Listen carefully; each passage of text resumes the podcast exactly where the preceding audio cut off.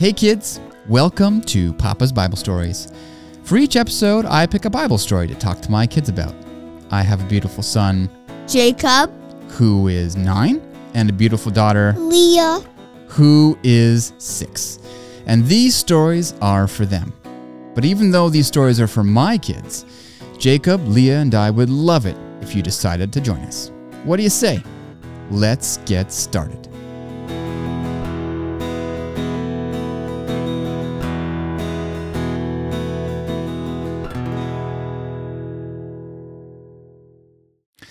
Last we left our story, things were looking pretty grim for the Israelites. They'd worshipped an idol right after having been given God's law, which said not to worship idols. Moses pled for the Israelites that God would spare them from being completely destroyed. And God relented. But there were still some consequences. 3,000 people ended up dying. God sent a plague. The pillar of cloud that had been leading them left. Even Moses, their fearless leader who'd pled with God for them, took his tent and moved it way away from the Israelite camp. The covenant was broken. Things were not looking good for the Israelites. And how would they ever get out of this mess? But then, just then, just when things seemed to be at their worst, just when the Israelites were realizing the full weight of their mistakes, this is when things began to turn around.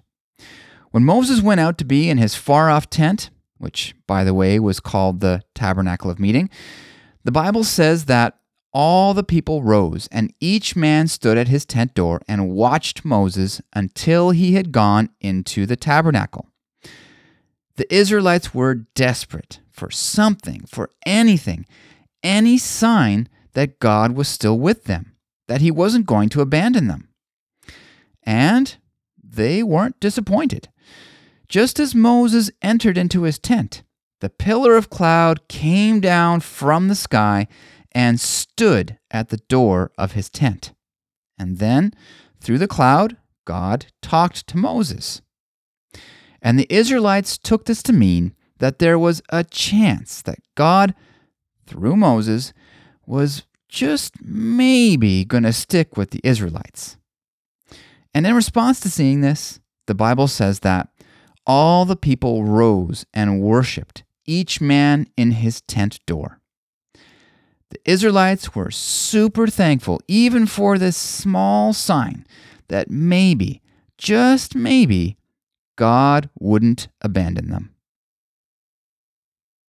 And Moses, now fully committed to restoring the Israelites to their original place with God, continued to plead for his people. And Moses said to God, If your presence, that is to say, the pillar of cloud, does not go with us, do not bring us up from here. For how then will it be known that your people and I have found grace in your sight, except you go with us? So we shall be separate, your people and I, from all the people who are upon the face of the earth. Because of the Israelites' sin, God had taken away the pillar of cloud that had gone with them since Egypt. The pillar of cloud had protected them from the sun during the day and provided light during the evening. But maybe more importantly, it had been a clear sign both to the Israelites and to the surrounding nations that God was with them, and the people desperately wanted the cloud to come back. But what were the chances that God was going to say yes to this? Hadn't they done something terrible? But God replied to Moses and said, I will also do this thing that you have spoken, for you have found grace in my sight, and I know you by name. Moses' pleading on behalf of the Israelites had worked again. And now God had promised that the pillar of cloud would indeed continue to go with the Israelites. But Moses wasn't done yet. The covenant was still broken. The Israelites were still not God's special people like they'd been before. But Moses knew God well.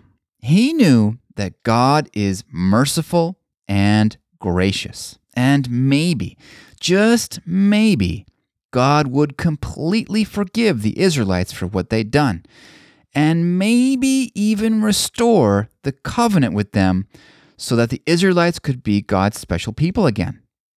Was such a thing possible? I mean, the Israelites had really messed up, right? Was God really that merciful to completely restore them back to where they used to be, almost like nothing had happened? Well, Moses was about to find out. And Moses said to God, Now, if I have found grace in your sight, O Lord, let my Lord, I pray, go among us, even though we are a stiff necked people, and pardon our iniquity and our sin and take us as your inheritance. And without any hesitation, God immediately responded Behold, I make a covenant. Before all your people, I will do marvels such as have not been done in all the earth, nor in any nation. And all the people among whom you are shall see the work of the Lord.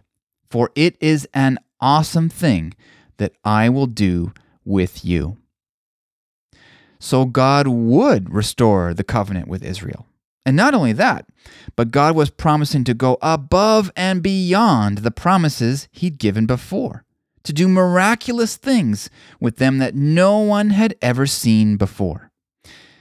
Even after everything they'd done, even after making a terrible mistake, God forgave the Israelites and restored them to exactly where they were with God before they'd messed up, before they'd worshiped the golden calf.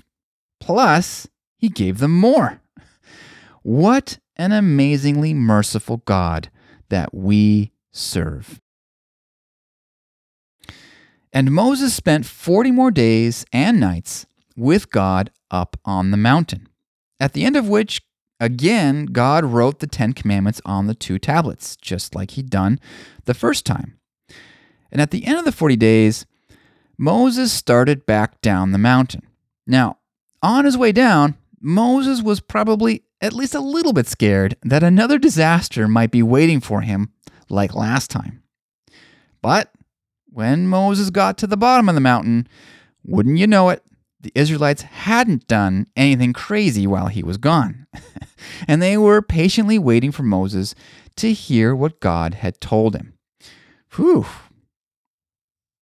Now, as Moses approached the Israelites, they noticed that Moses' face was shining. Moses had spent a lot of time with God recently 40 days the first time, and then 40 days again just recently. And it seemed like God's glory had somehow rubbed off on Moses a bit, to the point where his face shone with its own light.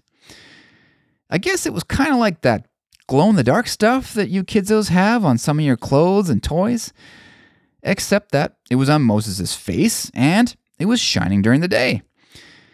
And with his face shining, Moses was finally able to tell the Israelites all about the tabernacle you know, because last time he'd gotten slightly interrupted. So, not only had God forgiven the Israelites, not only did he give them the pillar of cloud, not only had he restored the covenant, but God would also go ahead and give the Israelites the tabernacle, the way for the Israelites to be extra close to God. And after Moses had told the Israelites all about the tabernacle, Moses came to them with an ask. And he said to the Israelites, This is the thing which the Lord commanded, saying, Take from among you an offering to the Lord. Whoever is of a willing heart, let him bring it as an offering to the Lord. And then God listed all the things that would be needed to build this tabernacle gold, silver, bronze, different colors of cloth, skins, wood, oil, spices, and precious stones, all very valuable and very expensive. And what did the Israelites do? Well, after everything that had happened, and after God had been so gracious with them to forgive them for their huge mistake, the super thankful Israelites did what you'd expect. They started giving. Every Israelite took from their own stash and gave their stuff to the people building the tabernacle. And each day the Israelites dropped off more and more of their stuff for the builders. And as the days went by, the Israelites kept on giving more and more and more until there were mountains of gold and wood and precious stones, oil, spices. They were all over the place. And it got to the point where the builders eventually had to go to Moses and they said, The people bring much more than enough for the service of the work which the Lord commanded us to do. And Moses actually had to give a command to the Israelites, basically saying, Hey, stop giving. We already have more than we need. And after some time went by, and after all the different parts of the tabernacle were built, God told Moses, On the first day of the month, you shall set up the tabernacle of the tent of meeting. And so on the first day of the month, Moses assembled the tabernacle. He set up the outer fence and the outer gate. He went inside and set up the tabernacle of meeting, including the veil separating the holy place from the most holy place. Then he set up the different articles all the altars, the laver, the table of showbread, the lampstand. And then finally, Moses took the Ten Commandments and put them into the Ark of the Testimony and then he put the mercy seat on top. The tabernacle was finished. And then the Bible says that the cloud covered the tabernacle of meeting, and the glory of the Lord filled the tabernacle. God's physical shining presence now rested with the Israelites in the tabernacle and God's presence would continue to reside with them for many, many years after this. This was a privilege not given to any other people or nation, even after the terrible mistakes that they'd made. What a wonderful and merciful God we serve. And with the tabernacle built and the new sacrificial system in place, and with the Ten Commandments and other laws firmly in the people's minds, and with God's presence now with them in the tabernacle, the Israelites were finally ready to head to the promised land. And boy, they sure had been through a lot since they'd arrived at Mount Sinai. And as the Israelites started to think about the days ahead, I bet that not a few of them spent some time thinking about what they'd learned during their time at the bottom of the mountain. And perhaps a few of those things we could also learn something from. Like, for example, while the Israelites were no doubt super thankful to God for being so merciful and forgiving, they were probably also very thankful for Moses. Moses had stood by them in their most vulnerable moment. He'd pled for them and prayed for them. And God had listened to him. You know, the Bible says that the fervent, effective prayer of a righteous man availeth much. And you know, kidzos, just like how Moses prayed for the Israelites, so we too can pray for mercy, forgiveness, and all the other nice things for our friends and family. And maybe, just maybe, even though none of us deserve it, God will give them extra special mercy and extra special forgiveness just because you asked for them. Just like Moses did for the Israelites on Mount Sinai all those years ago. All right, kidzos, that's it for this one. I hope you guys enjoyed the story. In the next episode, we're going to continue the story of the Israelites and narrow in on the unfortunate story of two of Aaron's sons, Nadab and Abihu. But until then, to all the kids tuning in, I hope you have an awesome day. God be with you, and I hope we'll see you next time. Bye bye.